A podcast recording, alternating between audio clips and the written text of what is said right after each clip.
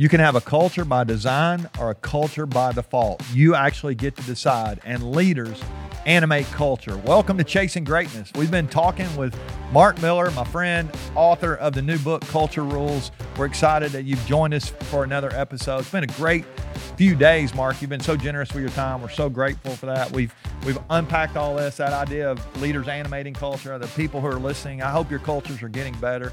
He's been giving us tools, these rules actually, that, things that have to be in place. We have to aspire. Like what kind of culture we want, those hopes and dreams. Everybody's got to be on the same page, saying the same thing.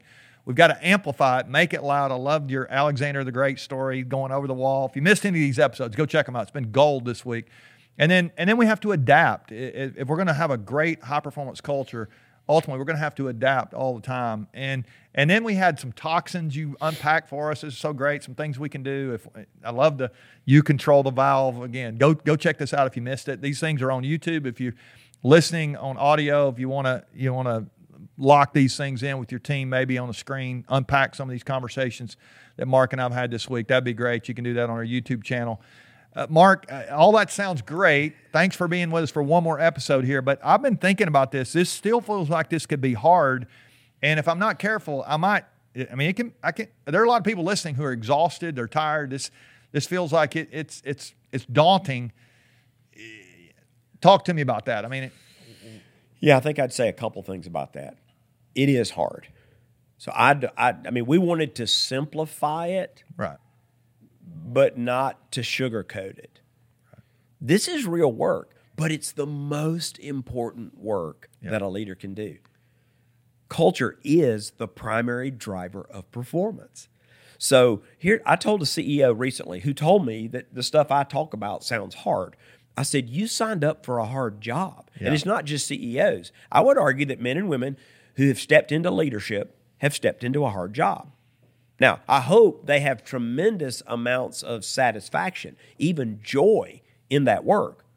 But make no mistake, there are easier ways to make a living yeah. than being a leader. So yeah. I just want to own that. And I, I want to encourage the folks that are watching this or listening to this we're trying to simplify it. We're not trying to sugarcoat it. Yeah, and, and, and let me kind of pause you there and just say it. I I would believe that it's actually harder to to to not do this than it is to to do what we're talking about. Like like there are a lot of people carrying hard right now that are that are not putting any time on this. We've we've talked right. about that all week. Right. So if they work on their culture, their job will actually get easier, easier which is right? crazy because I've actually yeah. had leaders almost apologetically come to me over the years when they've worked on their culture diligently yeah. and seen improvements about how much easier their job is. So I I think it, it's the ultimate win-win. Do something hard and get lots of payoff. Yeah. So so uh, a couple weeks ago, I was talking. I was kind of you know giving a little preview of some of this as I talked about uh, about some of the stuff that that we've actually talked about here and.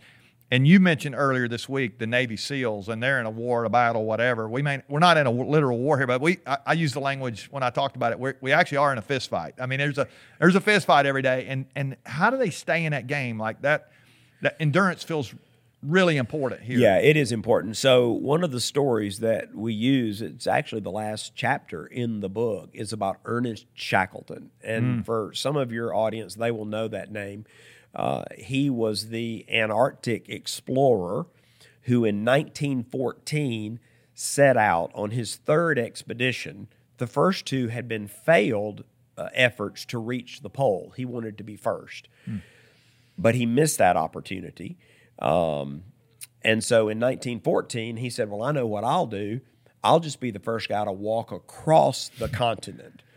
And the plan was he would take a ship to one side, there'd be another ship that go to the other side, and he would literally walk across the continent to meet the ship on the other side.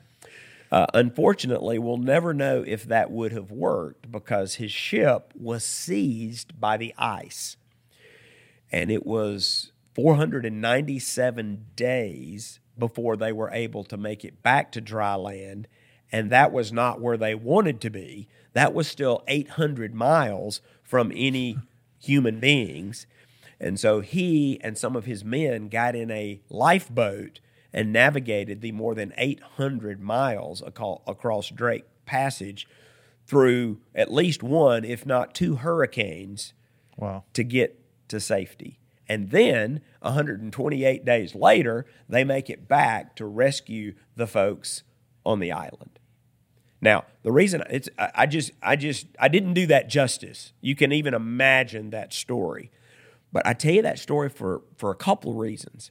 One is Shackleton was keenly aware of culture. If you read the historical yeah. record, he recruited men to a set of values that he felt they would need to be good explorers. Yeah. He built a culture by design. Again, the historical record is fascinating. It's incredible, yeah. So I'd encourage you to look up Ernest Shackleton. There's so much you can learn. But the other reason I tell you is much more superficial. The name of his ship was Endurance. In fact, that was his family motto. If you're going to do culture by design, if you're going to create something transcendently great, you're going to need endurance. Mm. That's so good.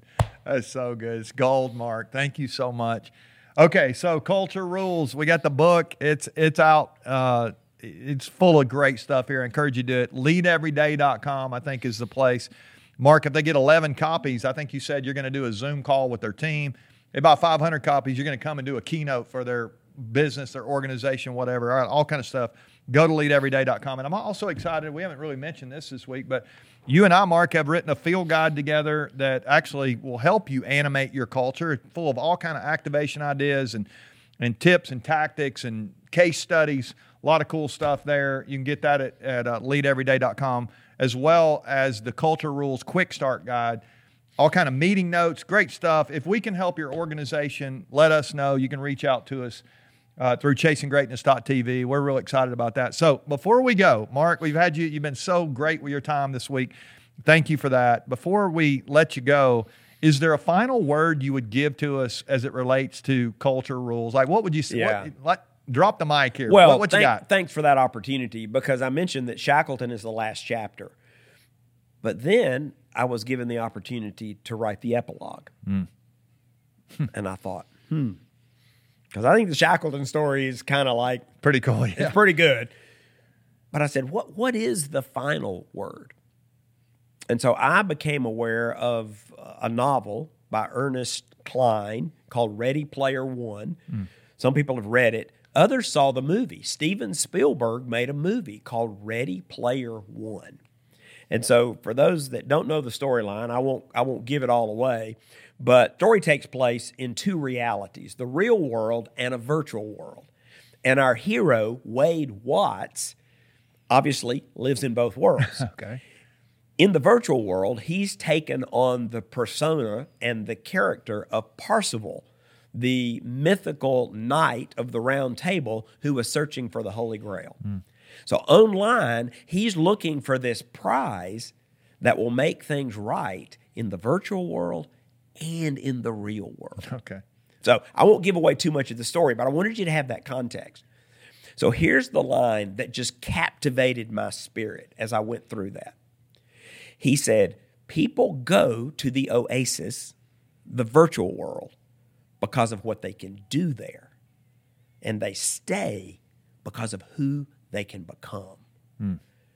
And I thought, what if we built cultures and we built organizations that were so attractive, people would come there because of what they could do. Mm. They could get a job, but that they would stay there because of who they could become.